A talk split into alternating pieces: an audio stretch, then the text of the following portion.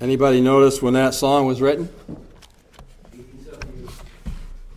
145 years ago. And the Lord still hasn't come back.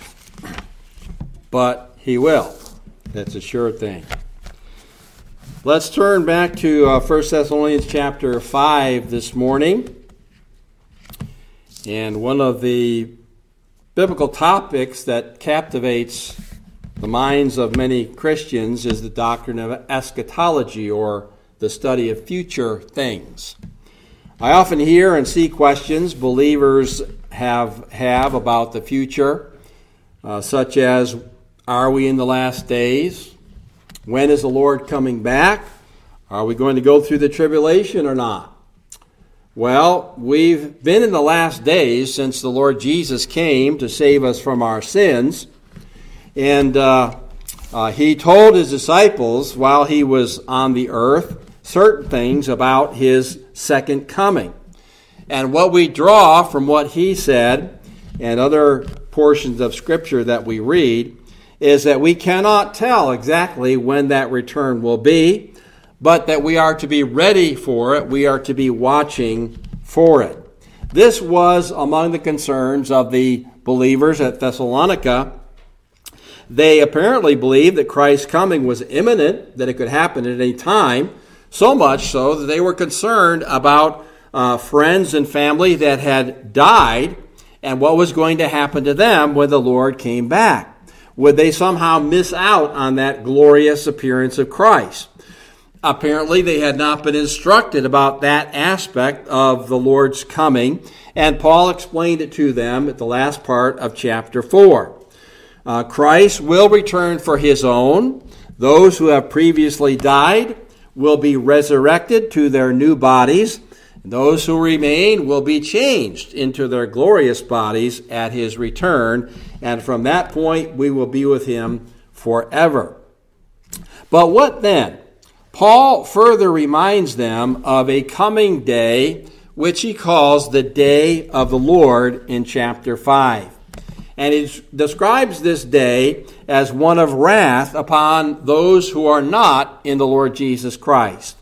And I believe that the rapture of the church inaugurates the tribulation period, which will be characterized by this outpouring of God's wrath upon the earth. And since we are not destined for wrath, but appointed to salvation, it seems that we will escape that tribulation through a rapture that precedes it. If the Lord's return is imminent, that would have to be the case. Otherwise, we would be waiting three and a half to seven years before the Lord came back in that judgment. As Paul encouraged the church in his day, he encourages us today. He informs us that we are prepared for that day because we are children of light. We are to watch and be sober as that day approaches, and we are to put on the armor of faith, love, and hope. So let's ask God's blessing on His Word today. Heavenly Father, once again, we're thankful for your Word, for its revelation to us, for its encouragement. We're thankful, Lord, that you have saved us from sin you have uh, del- delivered us from your wrath, and we can look forward to your coming uh, for us at any time. And we pray, Lord, that we would be encouraged by these verses to live in a way that will be pleasing to you when that day comes. We ask in Jesus' name, amen. In chapter 5, Paul first alludes to the day of the Lord, and then he talks about the disposition of the Christian in light of that coming day. So let's take a look here at the first three verses as he uh, describes for us the day of the Lord. In verse 1, he writes concerning the times and seasons. But concerning the times and the seasons, brethren, you have no need that I should write to you. So, Paul apparently had taught the church certain things about the future, about this day of the Lord. The phrase times and seasons has an eschatological significance. Time simply refers to the sequence or the passing of time. We derive our English term chronology from this Greek word. But time also has to do with events that occur within it. And this is probably the idea behind the word seasons here, which refers to a, peculiar aspect or quality of time. The day of the Lord occurs in time, and it has a certain quality that will characterize it. Paul must have taught them about some aspects of that day, and now he's reminding them about it. And perhaps they were a little bit agitated or not knowing how they should live in light of that day. They've already asked a question about uh, those who have died in Christ. And he's hinted to them that we need to keep on living the way that we're living. We don't want to drop everything and just uh, do nothing until the Lord comes. But now he's going to add uh, some thoughts here that uh, are jogging the memory of these people. and the sequence of this instruction, excuse me, also seems to be significant. In the last part of chapter 4, Paul dealt first with the rapture of the church, and now he follows that with instruction about the day of the Lord. So that seems to indicate that the rapture is associated with this day and precedes it. This is especially so when we see what kind of day is being described. So let's focus on that a little bit more. Now, you can go back in your Old Testament and you're going to find, especially in the prophecies, the day of the Lord is spoken of quite often. It depicts a time that involves the coming of the Lord in judgment or salvation into human history in an obvious way. It could be broad or it could be specific in its application.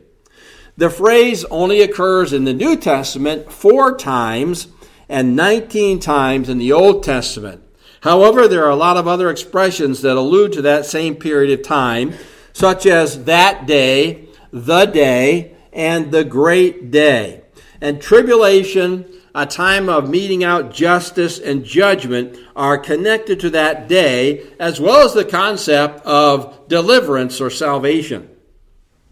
So it, it involves a day where judgment is coming, it's imminent, it could happen at any time, and that judgment will be upon the wicked.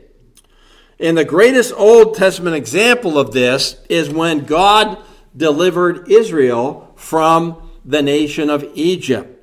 God brought judgment on Egypt through the plagues, and the Lord delivered Israel out of that bondage uh, into his people. So that was a day of the Lord when he judged one group and he saved another. The final day of the Lord that Paul's talking about here alludes to the tribulation period at the end of this age and uh, the second coming of Christ to earth, which will involve the judgment of the wicked and the deliverance of the righteous who are saved during that period of time. Now, I believe the rapture of the church inaugurates this time. It actually begins this time. And uh, uh, the period of God's judgment will start after the believers are taken out. So the future day of the Lord will begin with the rapture when we meet the Lord in the air and conclude with the second coming of Jesus to the earth in judgment to rescue the tribulation saints and destroy the uh, remainder of his men, uh, uh, enemies that are gathered at Jerusalem. So his coming uh, to earth is described elsewhere, such as Zechariah chapter 14 and also Revelation 19. Now, how does Paul characterize this day in this passage? Well, there are five observations. First of all, in verse 2, but you yourselves know perfectly that the day of the Lord so comes as a thief in the night. So, although it is predicted to come, it will be unexpected. It will come like a thief in the night. Now, few people expect to be robbed in the middle of the night. I'm sure when you go to bed, you're not even thinking about the possibility of somebody coming in your house and robbing you. And of course, you can protect yourself to a certain extent by locking your doors and your windows and having your loaded shotgun in the closet. Some of us may do that, some of us may not. But the idea here is you can't tell if that thief's going to come, whether you protect yourself or not. You can't predict a break in. And we do not know when the day of the Lord will arrive. We know it's coming. We know it's imminent. In other words, it can happen at any time, just like a thief breaking into your home. We can't foretell it, and we're foolish if we try to foretell it, as many have in the past. All we know for sure is that it will happen, and it can happen at any time, and the world at large will not be ready for it. Secondly, in verse 3, it will be marked by an unmerited sense of security. We're told here, for when they say peace and safety, you better watch out. Okay, so this is marked by a time of un, unmerited, unmerited sense of security. Peace and safety is going to be the hue and cry, uh, uh, even when it may not be true. Well, up until recently, we've been told by many government officials that our borders are safe and secure when any thinking person can see that that's not true. But it's coming from high places. It's uh, secure. It's safe. There's, uh, there's peace. And of course, there is no peace. The world may yearn for that kind of security and may have some sense of it, uh, before the Lord comes, we do know that during the tribulation there will be a time when people are deceived by the Antichrist. He'll be preaching peace and safety. There's going to be a peace made with Jerusalem or Israel. But the Lord's going to send during that time a spirit of delusion that people will believe the teachings of this uh, Antichrist, and he's going to bring uh, a, a so called peace, but for a very short period of time, it won't last. And while this is all going on, there's judgments going on that people are somehow escaping uh, in their minds that this is coming from the Lord. So it's going to be marked by a sense of security, but look what it goes on to say here. then sudden destruction comes upon them. So, thirdly, it's going to be a time marked that uh, will come suddenly and with destruction in verse 3. And notice in this verse the pronouns. They say, uh, destruction comes on them, and they shall not escape. So we're talking about another group of people. Paul's talking to the church, to his people. He's not talking to them because he would be saying, You. He's talking about these people who are going to be caught unawares and what's going to happen at this time when uh, we're not around.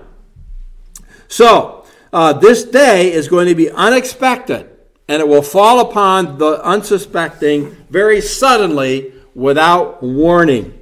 And as it comes, it will bring with it destruction. When we think of destruction in terms of the human life, it does not mean annihilation. It doesn't mean you die and you go off into nothing. The idea here is that it, it, it, it's, uh, it comes as a complete ruin. Uh, it alludes to the complete removal of everything in your life that seems making it worth living.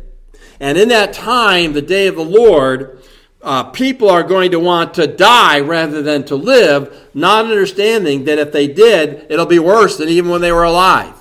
So people are deceived about these things. People are going to beg for the rocks and the mountains to fall upon them, cover them as they experience the outpouring of God's wrath. And Revelation chapter 6 verse 17, for the great day of his wrath has come, and who will be able to stand? So it's going to come it's going to come without warning. It's going to come suddenly. And there are many prophecies that speak of this. For instance, Joel speaks of that day as one that comes with destruction from the Almighty. It is great and very terrible. Who will be able to endure it? Let me read to you a few verses from Zephaniah chapter 1. The great day of the Lord is near. It is near and hastens quickly. The noise of the day of the Lord is bitter. There, there the mighty men shall cry out. The day is a day of wrath, a day of trouble and distress, a day of devastation and desolation, a day of darkness and gloominess, a day of clouds and thick darkness, a day of trumpet and alarm against the fortified cities and against the high towers. Does that sound like a day you want to go through? That is a day of judgment. Sometimes it falls upon a nation. Uh, sometimes it falls upon someone personally, but a time's coming when it's going to fall upon the whole world. And we go to other prophecies and show that. So this is a time that brings great destruction and it is sudden. Then we go to the next thought here in verse uh, 3. This destruction comes upon them as labor pains upon a pregnant woman, a woman with child. So it is going to be certain and it is severe in nature. The idea there is not so much expectancy. Uh, a woman expects her child to be born and can somewhat predict that, especially today, uh, as to when it will happen. But the thought here is more of certainty. You may not know the specific day the child is born. You expect it will happen, but you're also certain it's going to happen.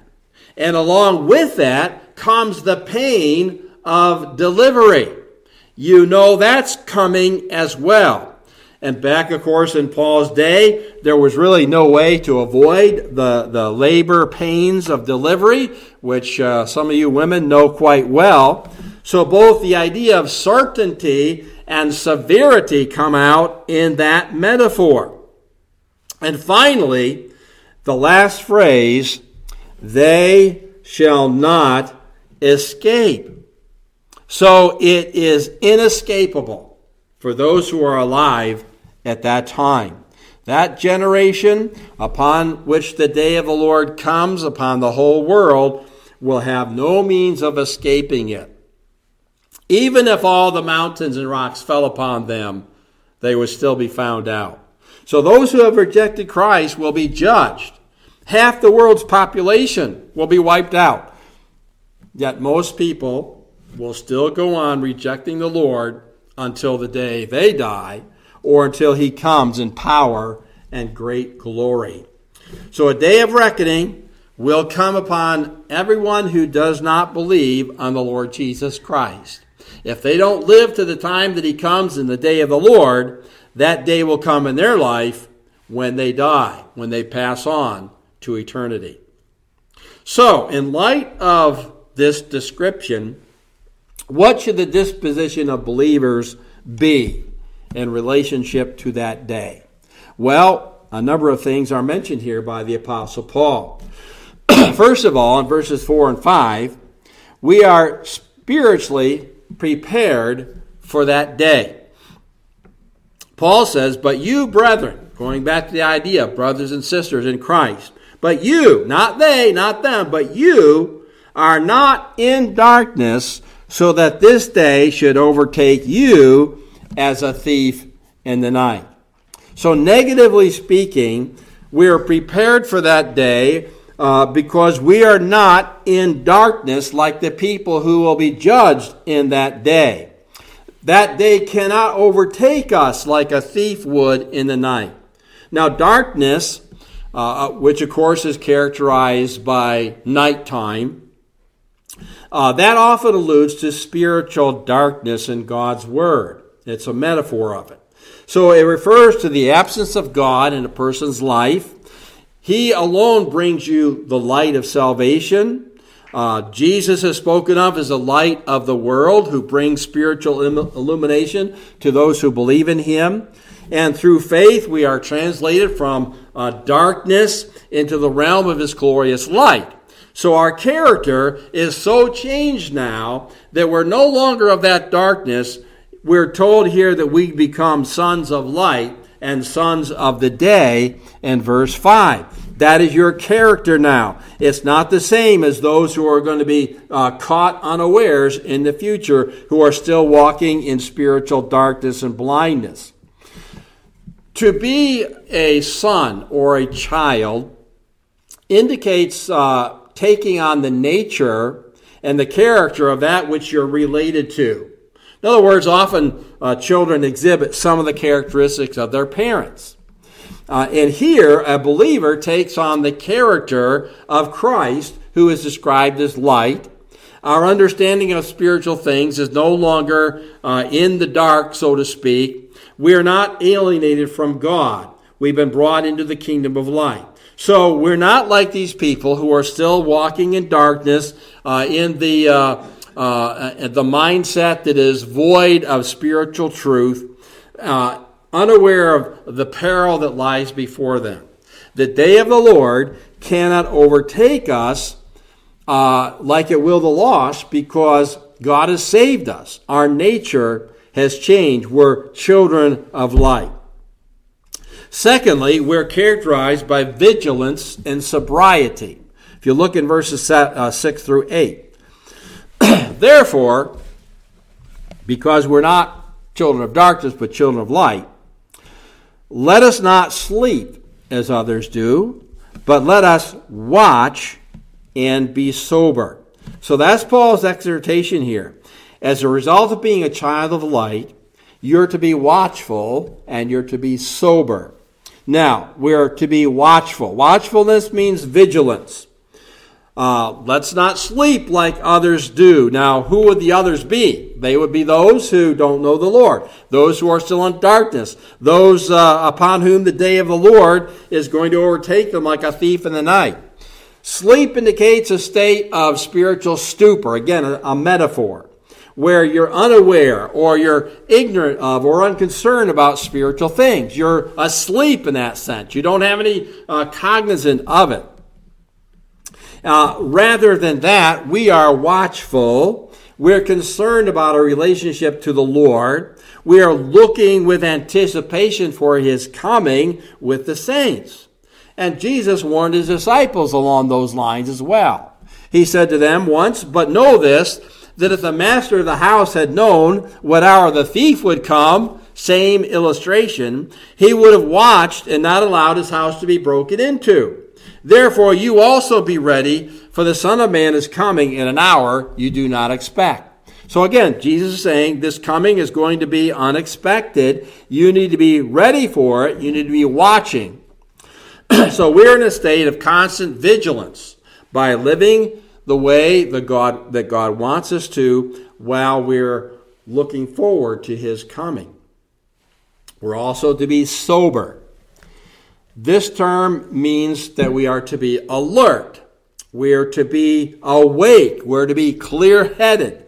Uh, we're to be under control in a spiritual sense. Uh, we're not to be all upset about this coming day. It's not going to affect us. We're not looking for that day, we're looking for Christ.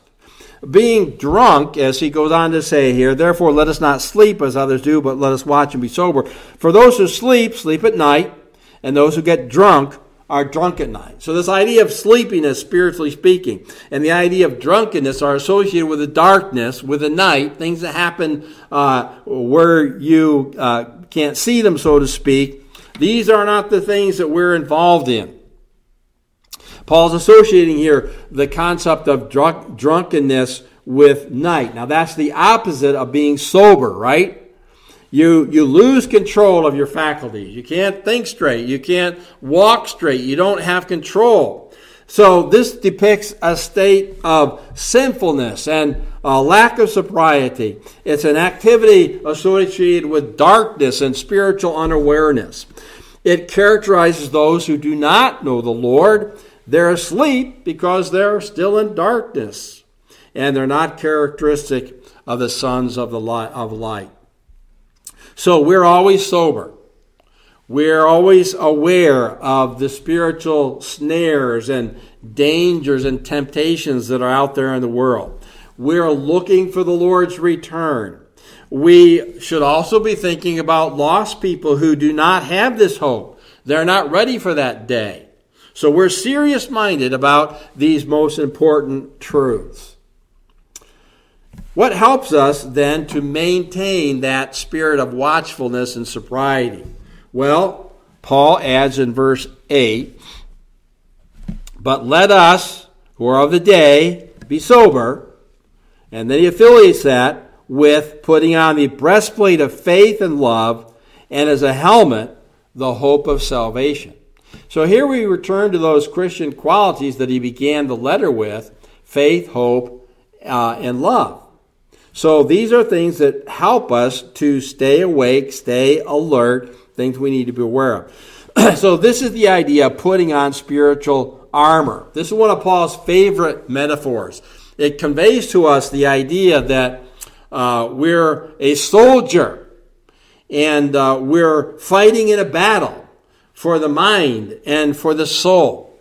And in ancient times, the breastplate and the helmet were the most important aspects of the, of the armament, the defensive armament.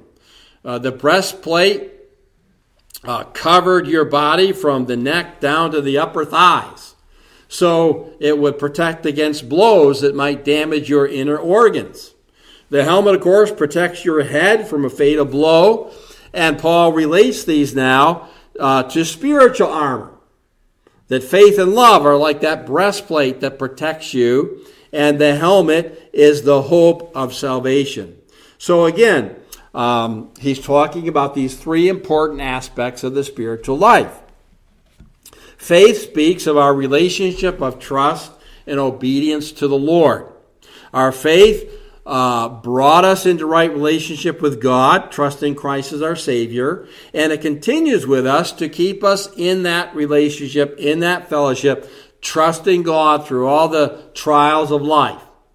Love is the expression of our salvation to others, especially fellow Christians. Our faith in God and love for others are essential to our spiritual life and growth. These are things that we're always growing in, never static. Hope is the third ingredient, which is associated here with salvation, the hope of salvation. Now, in this context, what would the aspect of salvation be he's talking about? Well, it would be our future hope of final deliverance from this world and uh, our body of sin because we're going to be with the Lord, so we're going to be in a glorified state.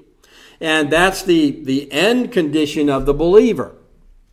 Those who have died previous to that time will be glorified in their body as we are when we're taken up to be with the Lord. So, this is the hope we have uh, in the future that could happen anytime. Now, the third disposition we find is in verses 9 and 10. And here we see that we are characterized by security. We go on to say, For God did not appoint us to wrath, but to obtain salvation through our Lord Jesus Christ, who died for us, that whether we wake or sleep, we should live together with him. So we are secure in what Paul says here. First of all, we're not appointed to wrath. Wrath is the characteristic of the day of the Lord that Paul describes in this passage. It's the major characteristic of the tribulation period, as we see the different scriptures alluding to that, especially the book of Revelation. And we're told we're not going to incur God's wrath for our sins. So why would we be present when God pours his wrath out on the sins of earth dwellers in the future? And the Bible also tells us that we are going to face the judgment seat of Christ. He's not going to judge us there for our sins. He'll judge us there for our uh, um, works, uh, for our character, how Christ like we have become, but we're not going to be judged for our sins. And so, if we're going to be judged at his judgment seat, why would we face the judgment of the tribulation as well? Rather, we are appointed to obtain salvation according to this verse. And that verb, to appoint, uh, in verse 9 means to set or put in place. For people, it really kind of relates to your destiny being set, which is connected to God's sovereign appointment. In other words, uh, God determined long before uh, we existed and the world existed that he would have an elect people who would believe in him and come to him. And he makes it true in time. And so that thought is, is within that idea there. We're not appointed to this, rather, we're appointed to that. Not wrath, but salvation. Now, he goes on to say, to obtain salvation. Now, that word's a little bit different it suggests that we obtain this salvation by grasping hold of it. Not that we do so by our own efforts or works to get us into heaven.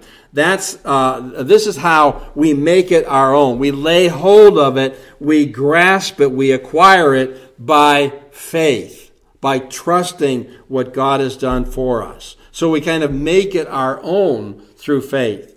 Uh, of course, it's uh, only made possible through the death of the Lord Jesus Christ. The reason we are secure and our future is secure and we will escape the day of God's wrath is because Jesus experienced God's wrath for us. When Jesus died, God punished our sin in him. He took his wrath out on our sin in Christ. So that makes us then secure.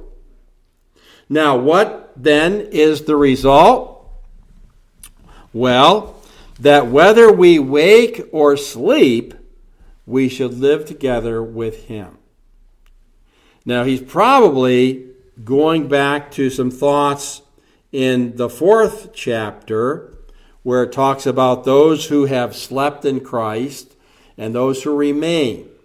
So it would seem that he's saying here whether we're awake or alive when this event occurs, or whether we have died, whether we have slept, doesn't matter which state we're in when this happens, we're going to be together with him.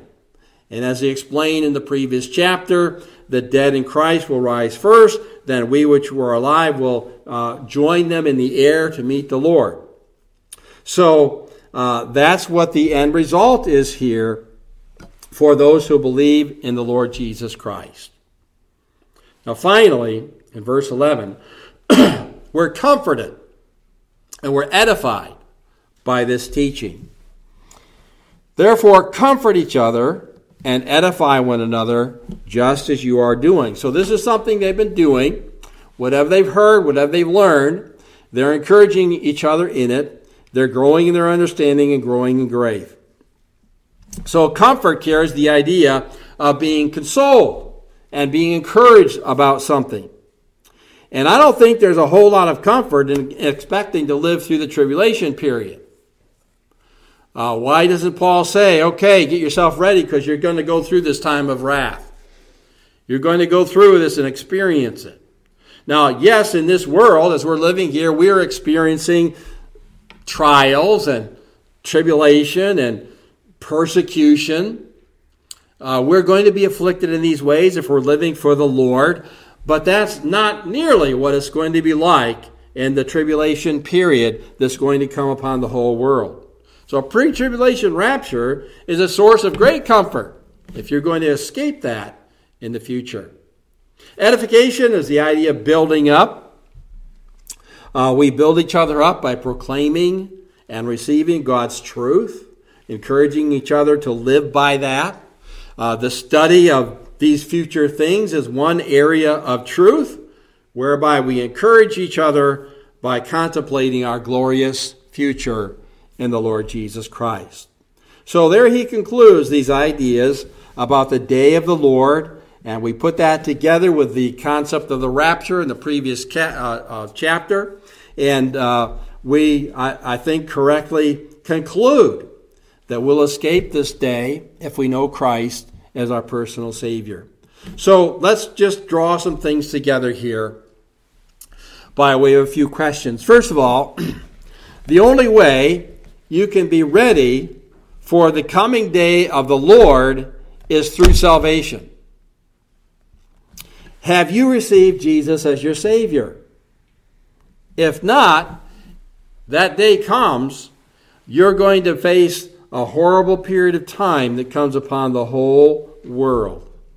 And uh, if you escape that day, it doesn't come, and you die first, well, that's your day of the Lord where you'll be punished for your sin for all of eternity. Then are you encouraged by the truth that you're not among uh, those who will incur God's wrath during the tribulation? The Lord Jesus has delivered us from it. We're not destined for wrath. And if you know the Lord, you are a child of light who will escape that day of darkness and doom. And finally, are you living in such a way that that day won't uh, come as a surprise to you. You won't be caught off guard because you're doing something you shouldn't be doing. So, are you watching? Are you sober minded about your relationship with the Lord? Are you growing in these qualities of faith and love and hope that keep you ready for His coming? Let's pray. Heavenly Father, once again, we are thankful today for the truth of your word. We're thankful, Lord, that in Christ we have not been destined for wrath, but for salvation. And Lord, help us to be looking forward to that day, to be living in a way that uh, we uh, are serving you and worshiping you and living the way that we should. Help us, Lord, to keep short accounts with you. And Lord, we're thankful uh, that we can look forward to a glorious future with the Lord Jesus Christ. Help us, Lord, also to keep in mind people around us who, if that day occurred today or tomorrow, they would be without you. So help us, Lord, also to have an evangelistic outlook to the coming of Christ. We ask these things in Christ's name and for his sake. Amen.